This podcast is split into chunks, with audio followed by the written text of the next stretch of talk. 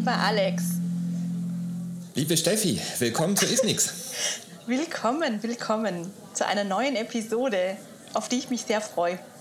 Oh ja. Also ich freue mich auf jede Episode und ich freue mich immer, dich zu sehen und zu hören und mit dir zu quatschen. Und ich freue mich aber heute nochmal besonders, weil wir mal wieder, wir haben jetzt da ganz viel über so persönliche Weiterentwicklung, Fortbildungen, ähm, Netzwerken und so gesprochen und dass wir heute mal wieder so ein bisschen äh, in, die, in die Tiefe, naja, mal gucken, wie tief eintauchen in die Dysphagie. Zwölf Zentimeter. ja, vielleicht. Ja. Nein, erzähl. Wie geht's dir? Mir, mir geht's gut. gut. Ja, und dir geht's auch gut, oder? Du hast äh, irgendwie was geschafft, was Logopädinnen und Logopäden sonst echt selten schaffen.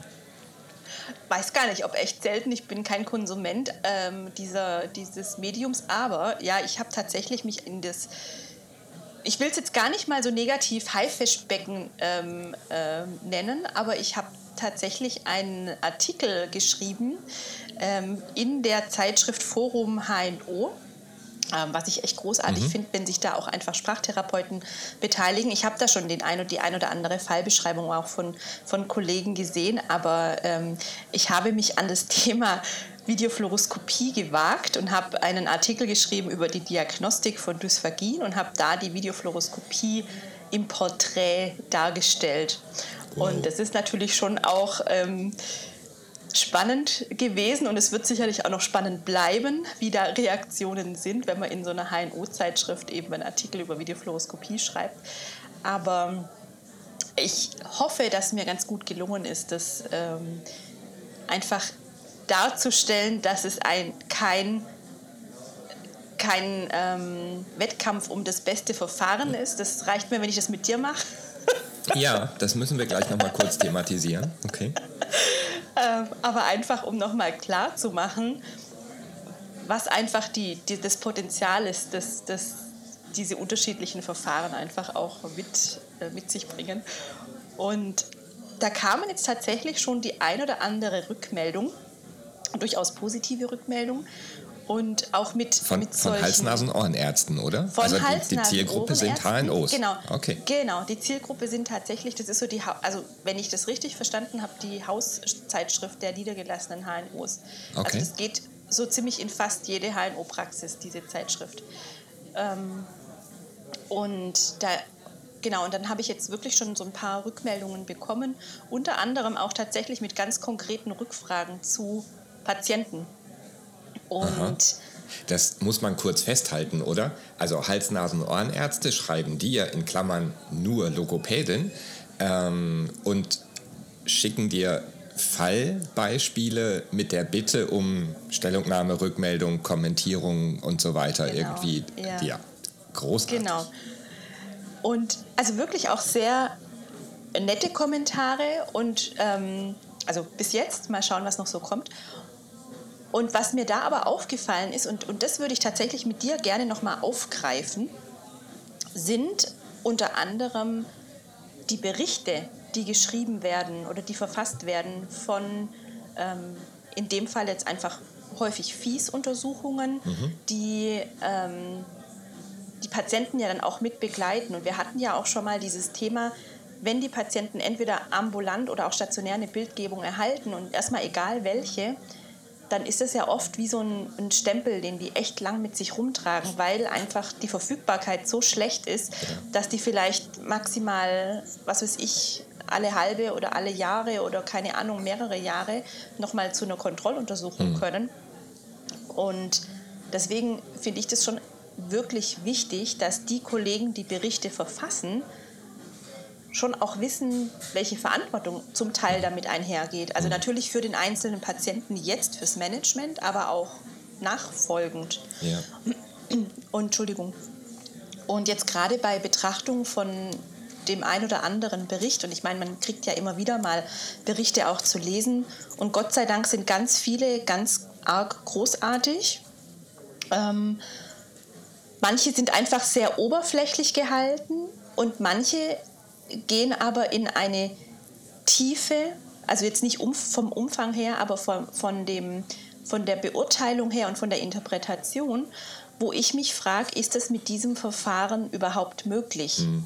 Und das, das Gleiche wie Berichte nach klinischen Untersuchungen, wenn so wenn biomechanische Parameter beschrieben werden, die ich aber ja mhm. klinisch gar nicht erheben kann. Und das mhm. suggeriert ja dann demjenigen, dem es liest, also die Ärzte oder nachfolgende Therapeuten, dass man das mit dem Verfahren evaluieren könnte. Ja. Und da habe ich bei mancher Berichterstattung, muss ich sagen, durchaus meine Zweifel. Und würde es einfach mit dir gern äh, ja, mal besprechen, nochmal, was, was kann man denn überhaupt mit der FIS untersuchen? Welche Aussagen kann man treffen, welche vielleicht auch nicht? Mhm. Und bei der Videofluoroskopie natürlich genau das Gleiche. Ja. Oh, oh ja, ähm, das Erste, was mir eingefallen ist, als du das gerade erzählt hast, war, okay, Hals-Nasen-Ohrenärzte lesen offensichtlich unsere Berichte, was total großartig ist, was man manchmal ja, wenn man ähm, so in der logopädischen Praxis unterwegs ist, erstmal nicht glaubt, dass Ärztinnen und Ärzte unsere Berichte lesen. Und wir ja quasi immer also, bemüht sind, möglichst kurze, ab, ab, trotzdem mhm. aussagekräftige Berichte zu schreiben, ab, dass die Wahrscheinlichkeit steigt, dass sie gelesen werden. Ne? Also wie oft kämpft man irgendwie um Folgeverordnungen ähm, mit Berichten, die möglichst lang und ausführlich sind, im Hinterkopf haben. Geht ja gar nicht mehr. Liest ja, eh ja, keiner. Das geht ja, ja. gar nicht mehr. Der geht ja gar eh nicht mehr mit Zeit. der neuen. Genau. Ja, und genau. Also mit der neuen Mhm. Ja? Verordnung geht es ja auch gar nicht mehr. Das, die müssen mhm. ja gesondert, gesondert angefordert werden. Ja. Ähm, ich finde es ja, also eine Übersichtlichkeit an sich finde ich ja auch großartig, weil welcher mhm. Arzt hat schon Zeit, einen fünf Seiten langen Bericht zu lesen? Macht keiner. Ja, ja klar. Ja. Ähm, mir geht es jetzt aber auch eher andersrum, um die Berichte, die dann nach einer Fies erstellt werden. Und das sind ja durchaus ja, auch HNO-Ärzte, die diese Berichte verfassen. Und dieses tiefer liegende Verständnis, was kann ich denn überhaupt an Informationen da rausziehen? Ja. Und was kann ich, was ist Spekulation oder mhm. Interpretation mhm. oder so? Ich, ich, glaube tatsächlich, dass das bei vielen FES-Kursen sogar auch ein bisschen zu, zu wenig thematisiert wird, zu mhm. wissen, was man eigentlich alles nicht sieht.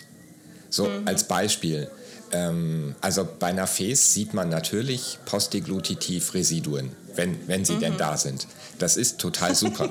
Ähm, wenn sie da sind, sieht man sie und man kann auch ganz gut sehen, wo sie sind. Also man kann mhm. sehen, ob sie im Sinus periformis sind, man kann sehen, ob sie in den Valleculae und so weiter sind. Aber was man nicht wirklich sehen kann, ist, ähm, wie viel in dem Sinus periformis Bereich zu finden mhm. ist, weil der sehr weit nach unten geht. Das sieht man aber, wenn man von oben drauf schaut, nicht wirklich, weil mhm. man nicht weiß, wie tief der Sinus periformis in dem Falle ist. Natürlich kann man sehen, wie weit nach oben es kommt und ob es bis zum oberen Ösophagus Sphincter geht und so weiter, aber das sagt einem eigentlich nicht, wie viel da drin ist. Wenn der Patient oder die Patientin nur sehr, sehr kleine Sinus periformis mhm. hat, ähm, dann ist das schnell mal drüber. Ähm, und mhm. man sieht nicht, warum die da sind. Also ich habe irgendwie zufällig mhm. kürzlich genau über dieses Thema so eine kleine Infografik gemacht. Man kann Rückschlüsse ziehen, wie es mhm. zu diesen Residuen gekommen sind, aber die sind nicht fix. Das muss mhm. nicht der Grund sein, aber es gibt mögliche Gründe dafür. Aber wenn man das in einen Bericht schreibt, dann muss man das auch schreiben, dass das eine mögliche Pathologie mhm. ist, dass das äh, eventuell dadurch passiert oder dass es typischerweise dadurch passiert. Ähm, aber Punkt, mehr eben auch nicht. Man kann nicht schreiben ähm, aufgrund von. Auf, mhm, ähm, mhm. Weil das wäre eine Sache, die kann man mit einer Fes nicht sehen. Mhm. Warum es zu Residuen gekommen ist. Mhm. Ja.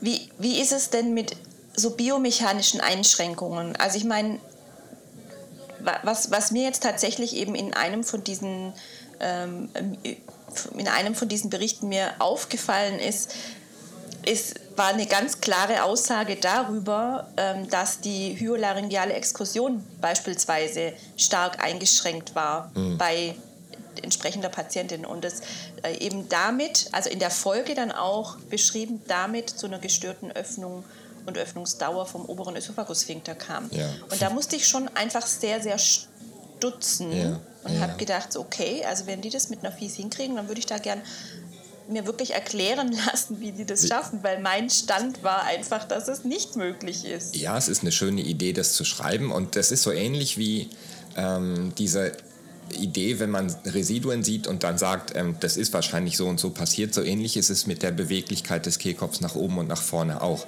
Die Bewegung geht nach oben und nach vorne. Und wenn ich von ja. oben drauf schaue, dann sehe ich das nicht. Außerdem passiert ja die Bewegung des Kehlkopfs nach oben und nach vorne eher zu dem Zeitpunkt, wo auch das Exakt. Gaumensegel sich bewegt und die Kamera wird nach hinten gedrückt. Das ja. heißt, ich habe eine Bewegung des Bildes nach hinten das ich mir im Einzelbild dann hinterher in der Diagnostik bestimmt nochmal anschauen kann. Aber ich sehe nicht, wie weit der Kehlkopf sich nach oben und nach vorne bewegt. Ich kann das schon mhm. gar nicht messen. Ich kann nicht irgendwelche ähm, Punkte mir virtuell setzen und dann sagen, hier der Kehlkopf kommt so und so weit nach vorne. Dafür brauche ich eine Videofluoroskopie, weil ich dann von der Seite sehen kann, wie weit mhm. bewegt sich das ähm, zueinander hin. Gaumsegel, Zungengrund und ähm, nicht Gaumensegel, Quatsch, ähm, der, der Kehlkopf. Natürlich kann ich mhm. Rückschlüsse ziehen und sagen, naja, wenn der obere Esophagus sphincter nicht genug Platz hat, weil ich Residuen habe, postdeglutitiv, dann kann es dadurch passiert sein. Aber sehen, no, kann ich es nicht. Mhm. Und Wie weit vor allem kann ich ja auch nicht nach sehen, oben und nach vorne bewegt. Ja, Genau. Und was ich eben auch nicht sehen kann, ähm, ist das Hyoid. Also da kann ich ja gar keine, gar keine Informationen ableiten. Nee. nee. Also Und manchmal sieht man irgendwie so die hinteren Hörner, wie die quasi um ja. den Kehlkopf herumgehen. Aber ja, aber man sieht, nee, das, das Zungenbein in der Regel sieht man gar nicht. Nee. Und die und ich frage mich dann, also zumal es ja auch dann zu einer konkreten Therapieableitung führt. Sprich, ähm, was weiß ich, möglicherweise, es wird empfohlen, dann ähm, eine Botox ähm, einzusetzen oder so. Mhm.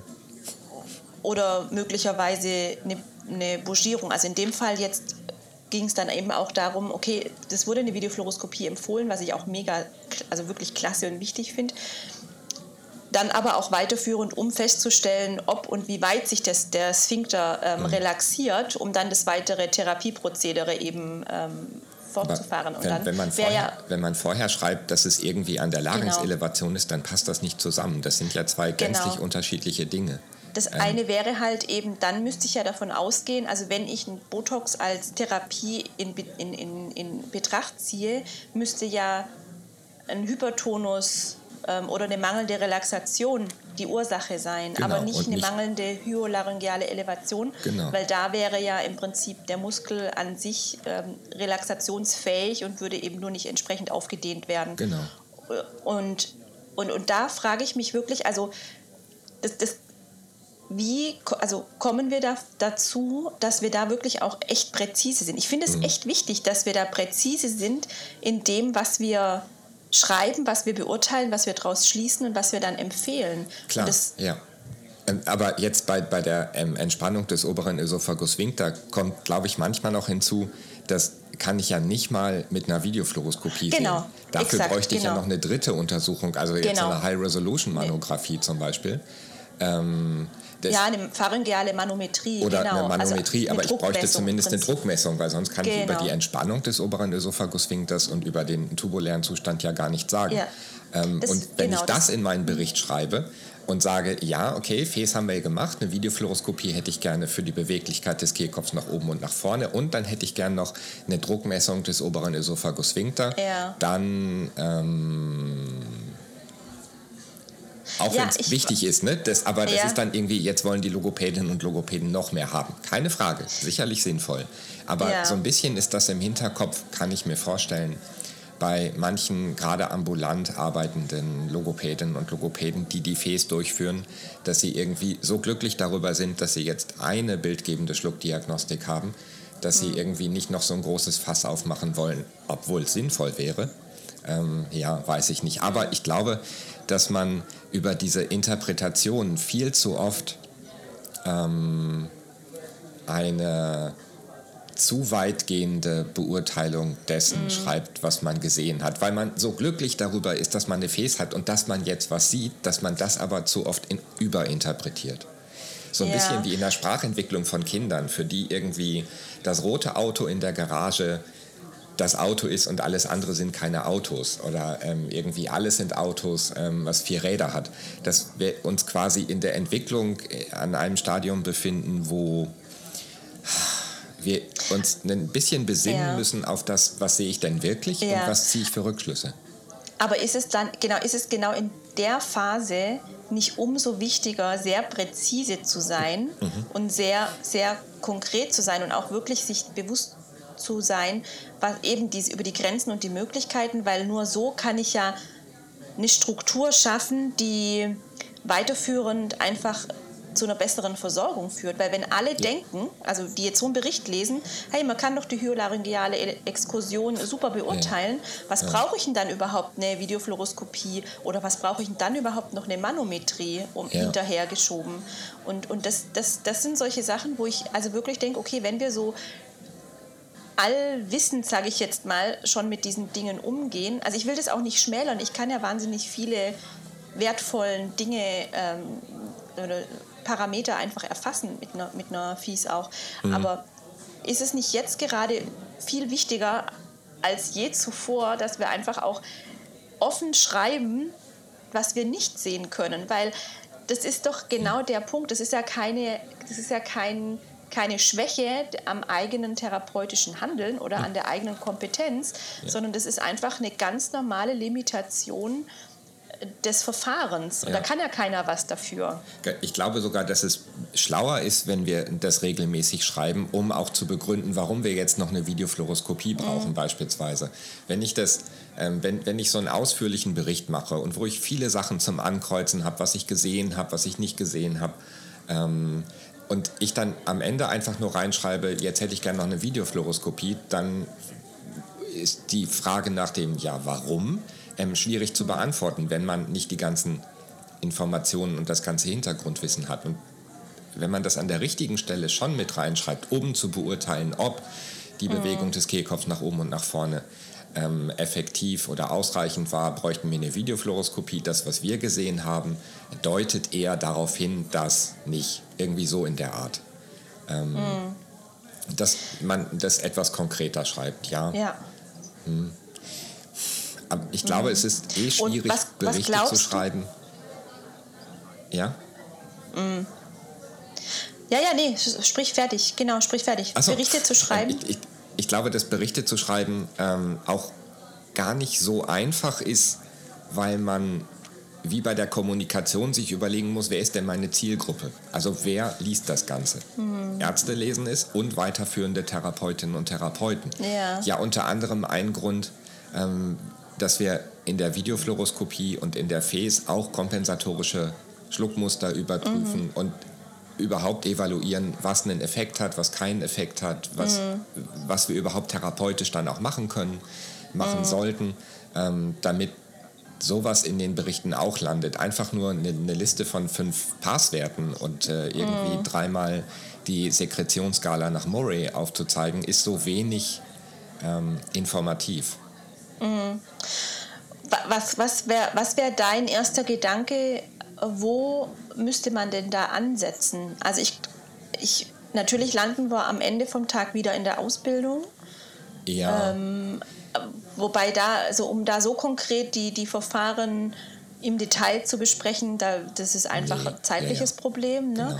Aber wo, wären das dann die Fies-Kurse oder also wo sind denn dann, wer ist denn gefragt? Also natürlich jeder Therapeut, der es anwendet. Klar. Da sind wir wieder beim Thema kritisches Denken und einfach sich selber bewusst machen, was sehe ich denn da und warum? Ja, ich, ich glaube, es sind drei, drei Teile, die ähm, hier dringend ähm, handeln müssen. Einmal sind es natürlich die FES-Kurse, wobei die aufgrund dieser Kürze der Zeit mit 24 ähm, Unterrichtseinheiten, wo es um die Theorie und um die Praxis geht, das sicherlich ähm, jetzt schon gut machen und es ja auch Teil des Curriculums ist. Mhm. Ähm, ich glaube, dass die praktische Ausbildung das mehr in den Fokus nehmen muss. Ich kann mich erinnern, dass wenn ich mit ähm, meinen Auszubildenden quasi vorm Computer sitze und die Berichte schreibe, ähm, dass ich dann ganz oft frage, wo siehst du das? Oder mhm. was, was ziehst du für Rückschlüsse und wie kommst du darauf, dass es so ist, ähm, das zu schreiben? Also diese, mhm. ähm, was die genau schreiben, dieses Berichte schreiben, ist ein, ich weiß, dass mich da viele für hassen, ein ganz nerviger Teil, aber das ist so ein wichtiger Teil. Ich mhm. weiß das noch aus meiner Ausbildung, Berichte schreiben ist kompliziert. Und man kann auch irgendwie, zumindest habe ich das während der Ausbildung gelernt, nicht einfach sagen, der Patient ist desorientiert. Da habe ich null Plan von. Ähm, mhm. Ich kann nur beschreiben, was ich mhm. sehe und beschreiben, was ich beobachte. Und das mhm. ist die Aufgabe. Ähm, mhm. also die praktische Ausbildung, da muss es, glaube ich, auch viel mehr um das Interpretieren und um das in Worte fassen dessen, was ich da sehe und interpretiert habe, gehen. Und ich glaube, dass wir darüber hinaus einfach viel mehr ja, ich nenne das einfach mal Peer-Review-Systeme für Berichte brauchen. Also, dass mm. wir mhm. viel mehr gemeinsam darüber reden müssen. Ähm, mm. Sowas wie ähm, Netzwerken für fertige Fäßmenschen, dass mm. die sich regelmäßig austauschen und sich gegenseitig Berichte schreiben und den Film dazu also indirekte Supervisionen quasi für den Rest ihres Lebens machen, mm. um, um drin mm. zu bleiben und auch um -hmm. nicht immer nur im eigenen Saft zu kochen. Ja, man, man fängt halt einfach auch an. Ich meine, ich kenne das ja natürlich auch von, von meinen äh, von meinen Videofluoroskopieberichten. Ich habe ja viele Jahre schon auch Ambulanz gemacht, wo die Patienten kommen, man kennt die nicht mhm. und, und man macht dann einen Kurzbericht und also wir haben den dann mitgegeben und den ausführlichen Bericht dann hinterhergeschickt nach der Bild-für-Bild-Analyse. Und natürlich hat man da so Textfragmente im mhm. Kopf oder Textbausteine im Kopf, die schon auch häufig verwendet werden. Und da muss man sich schon auch immer wieder selber ermahnen, ist es auch wirklich so bei diesem Patienten? Ja, genau. Ja. Oder ist es jetzt halt gerade bequem, den Satz, den man schon so oft geschrieben hat, einfach auch zu schreiben? Ja. Und ähm, dieses auch andere den Bericht lesen lassen und ich meine, das erfordert natürlich auf der einen Seite dieses ich muss bereit sein, mich anzupassen, zu verbessern, was lernen mhm. zu wollen. Aber ich kann ja dadurch auch andere dabei unterstützen. Weil häufig ist es doch so, die lesen irgend, also oder wir alle lesen irgendwelche Sätze, ah ja, das hört sich ganz gut an oder das ist so, man hat auch das Gefühl, man muss so seine Kompetenz in, der, in dem Niederschreiben von diesen von so bestimmten ähm, Fachbegriffen irgendwie auch ja, nochmal genau. äußern. Und ja, das ist ja auch in Ordnung, aber es muss halt einfach auch präzise sein. Ja, und ich, ich finde nach wie vor, ich, also wir haben natürlich den Patienten gegenüber schon auch die Verantwortung, natürlich das Beste da rauszuholen. Und ich weiß doch auch, wie viel Zeit hat man für so einen Bericht? Das ist nicht viel Zeit, so nee, genau, ganz klar. klar. Ja, ja. Aber auch, auch die Kollegen, die in, der, in den Ambulanzen die Patienten dann irgendwann mal sehen und die nichts anderes haben außer diesen Bericht, ja. ähm, das ist ja wirklich auch nur fair, wenn man da dann einfach so viel Informationen wie möglich Klar. gibt. Nicht nur ja, ja. hat der Patient aspiriert und den, vielleicht den, den PA-Wert noch dazu, sondern auch, wie geht der Patient dann damit um? Ja. Kriegt das über irgendwelche genau. Äh, Mechanismen vielleicht sogar gereinigt oder gehandelt? Also was kann ich therapeutisch mit dem Patient tun, um da wirklich auch ein, ein so vollständiges Bild wie möglich zu kriegen? Und auf der anderen Seite also auch, auch nochmal der Appell an alle, die die Patienten zu einer Bildgebung schicken, finde ich dann aber auch wieder wahnsinnig wichtig, wenn man konkrete Fragestellungen mitgibt. Ja. die auch wirklich aufgrund einer, einer, wirklich aussagekräftigen klinischen Untersuchung stattfinden. Weil auch hier mhm. aus meiner Erfahrung aus der Ambulanz, und das kennst du bestimmt auch, du, die Patienten kommen, wenn man Glück hat, bringen die vielleicht einen Bericht mit von einem Arzt oder vielleicht auch von der Therapeutin Mhm. Ähm, und dann sieht man die, macht vielleicht noch eine, eine klinische, ähm, eine klinische Untersuchung vorneweg, macht die Bildgebung, muss dann sofort danach einen Kurzbericht ver äh, verfassen, die Patienten beraten, die gehen dann wieder. Ja. Und wenn ich da bei dem einen oder anderen Patient einfach wirklich konkret eine Fragestellung von der behandelnden Therapeutin mhm. gehabt hätte, ja, ja. mit ich habe den Eindruck, dass vielleicht jene oder ähm, diese oder jene Kompensationstechnik gut funktionieren könnte, bitte überprüfen oder diese oder jene Konsistenz oh ja. oder so. Dann hat man da auch oh noch ja. mal ein vollständigeres Bild. Ja. Und deswegen ist es immer, es müssen beide Seiten haben ihre Verantwortung. Also ich kann nicht die Patienten zur Ambulanz schicken und dann erwarten, dass die mir jetzt meinen Plan für die nächsten zwei Jahre mitschicken, sondern es muss schon so von beiden Seiten einfach die, die das, Präzision das ist, mit dabei sein. Das ist ja sogar einer der Gründe, warum die FES ähm, auch in Therapeutenhand liegt, weil wir eigentlich, so stand es in der Ursprungspublikation von ähm, Professor Jeevers und Co., ähm, ja eben ganz besonders viel Wert auf die Überprüfung therapeutischer Maßnahmen legen, ähm, was bisher vor 2014 in der FES nicht so oft der Fall war. Ähm, und ich habe schon immer gesagt, wenn ambulante Fes durchgeführt werden und auch wenn das zusätzlich Zeit kostet, geht mit euren Patienten da gemeinsam hin. Dann kann man, wenn man es vergessen hat in der Anforderung, diese Fragen auch ganz konkret stellen. Ich finde es super, wenn eine Logopädin oder ein Logopäde die den Patienten behandeln, bei der FES mit dabei sind, ja. weil die dann sagen können, ja, aber der Patient isst immer gerne Ferrero Rocher, können wir den ausprobieren? Ich habe hier zufällig einen mit. Oder mein Eindruck bei der klinischen Schluckuntersuchung war, dass es nach ja. fünf Teelöffeln ein Problem gab. Lass uns sechs machen. Die mir dann ganz konkrete Tipps geben. Ähm, weil sonst mache ich vielleicht vier Teelöffel Götterspeise oder irgendwas und dann komme ich gar nicht zu dem Punkt, der klinisch aber vielleicht kritisch mhm. war. Und dann ja. ist mein Bericht hinterher, ja, nee, Konsistenz ist super. Ähm, genau. Einmal das und eine dritte Sache noch. Ähm, wenn, wenn wir Logopädinnen und Logopäden oder auch alle anderen Berichte schreiben, dann ist es nicht nur wichtig, die Zielgruppe, nämlich die, die den Bericht lesen, im Hinterkopf zu behalten, sondern auch wie immer in der Kommunikation, was will ich eigentlich erreichen? Will ich super ja. dastehen als Therapeutin und Therapeut, die ich die Fes mache? Möchte ich ordentlich auf die Kacke hauen? Oder möchte ich gerne einen Bericht schreiben, der dem Patienten am Ende hilft und dafür sorgt, dass der Patient das bekommt, was er braucht, weil alle ja. das verstehen? Und dann, ich, mhm. ja, also ich glaube, diese Sachen sind irgendwie, die müssen wir uns so ein bisschen hinter die Ohren schreiben, um sie nicht zu vergessen. Ja, ich glaube noch nicht mal, also dass das häufig so ein bewusster Prozess ist. Ich glaube schon, dass, also ich gehe jetzt einfach mal davon aus, dass jeder, der ein Fies macht und einen Bericht schreibt, das nach bestem Wissen und Gewissen macht und auch natürlich ja. den Patienten was Gutes tun möchte. Ähm, deswegen glaube ich auch, dass, dass ähm, das einfach auch so vermittelt wurde. Also ich, das, das, das mhm. wächst ja auch nicht auf, auf den Bäumen irgendwie, solche Aussagen und solche Interpretationsmöglichkeiten. Mhm. Ähm, und ich, aber trotz alledem kann man sowas ja auch als Therapeut kritisch hinterfragen und durchaus ja auch mal diejenigen, von denen man sowas gelernt hat vielleicht oder wo man es gelesen hat, durchaus auch mal kritisch nachfragen.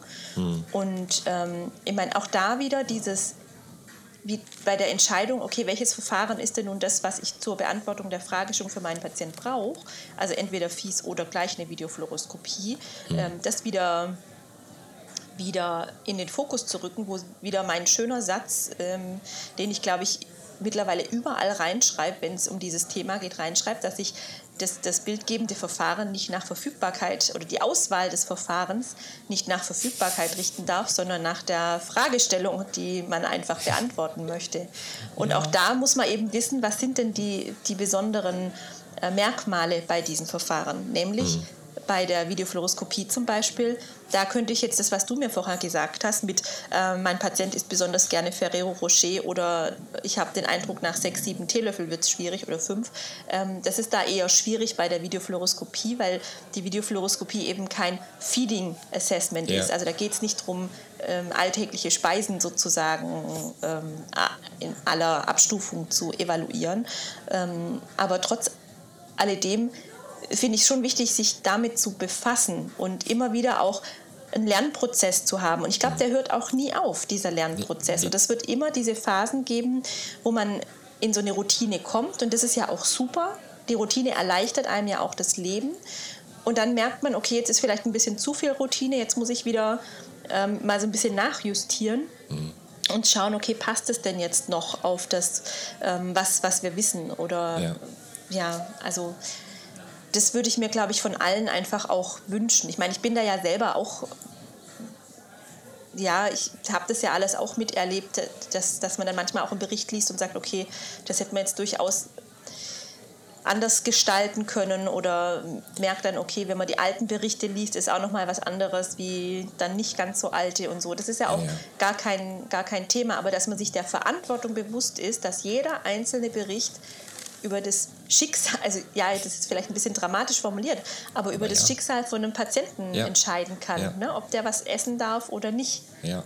So. Und ich, ich, also ich persönlich bin unglaublich dankbar dafür, dass ich halt immer ganz oft Leute habe, die bei mir die praktische Ausbildung machen für die FES, weil mich das dazu zwingt, immer wieder darüber nachzudenken, auch immer wieder ähm, manchmal nur Filme zu sehen, ohne dass ich bei der Untersuchung dabei war, um dann eher diese Fähigkeiten, das, was ich sehe, auch wirklich nur zu beschreiben und eventuell hinterher zu interpretieren, ähm, viel mhm. mehr gefordert ist als jetzt bei einer Untersuchung, wo ich bei einem Patienten stehe und der quasi instant wissen möchte, und was kann ich jetzt essen. Mhm. Ich hatte kürzlich eine Fes ähm, auf einer Station, wo das nicht so oft stattfindet. Und da standen plötzlich vier Ärzte hinter mir, die quasi mhm. in einer Synchronbesprechung dieser Schluckuntersuchung wissen wollten, und kann die Patientin schlucken. Und ich quasi Aha. die ganze Schluckuntersuchung gebraucht habe, um denen zu erklären, dass Schlucken, eine Schluckuntersuchung kein Pass-Fail ist. Ähm, ja. Und das ist ja so Basis, dass ja. wir über die FES selber gar nicht wirklich gesprochen haben. Und okay. ähm, dann ist mein Bericht hinterher, weil ich dann genau wusste, wer meine Zielgruppe ist, doch sehr ausführlich ausgefallen, ja.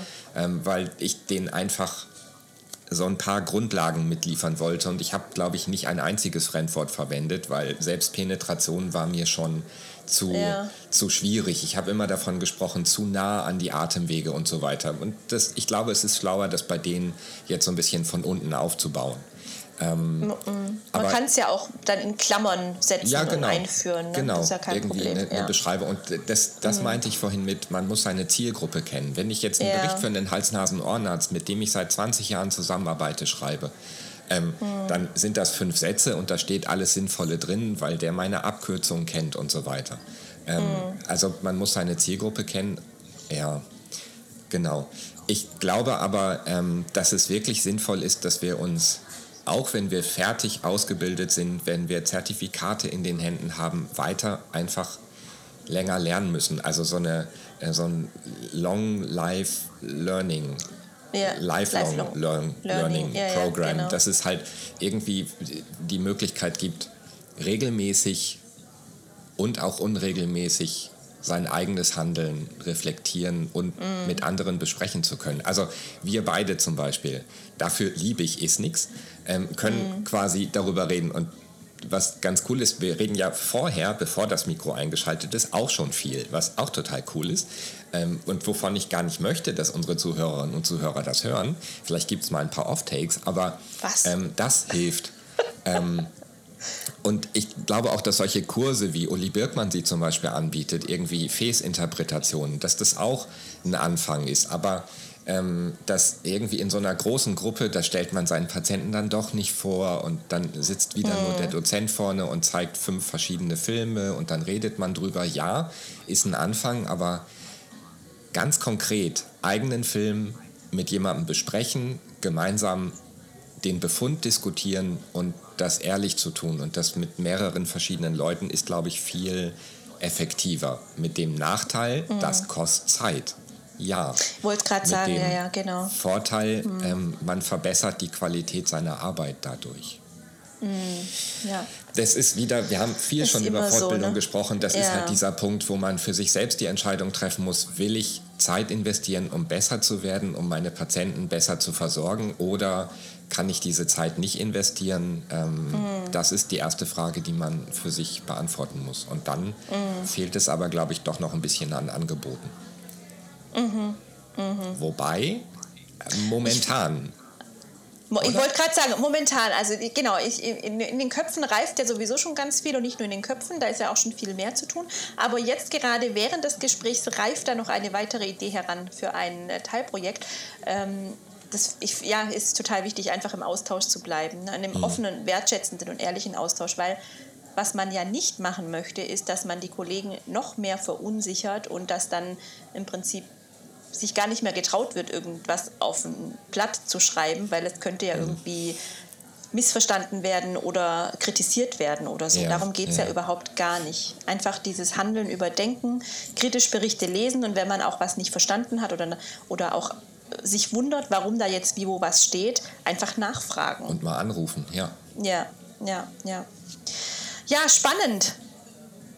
Mensch, danke für deine Einsicht. Das, also wie immer, ich lerne ja immer was bei Isnix und ähm, freue mich da immer über diesen Austausch. Ich bin total gespannt, welche Erfahrungen denn unsere Zuhörerinnen und Zuhörer zum Thema Berichte äh, gemacht haben und machen. Schreibt es doch gerne in die Kommentare oder ähm, ja, kontaktiert uns und erzählt mal ein bisschen, wie das denn bei euch so ausschaut oder was so die Hürden sind oder eure Lösungsideen. dass ja. man da in so einen Austausch kommt. Und wie viel Zeit ihr so für einen Bericht habt? Ja. Oder wie viel Zeit ihr euch spannend. nehmen könnt, ähm, wie viel ja. euch gewährt wird. Ähm, ja. Sicherlich auch spannend. Lasst uns diskutieren.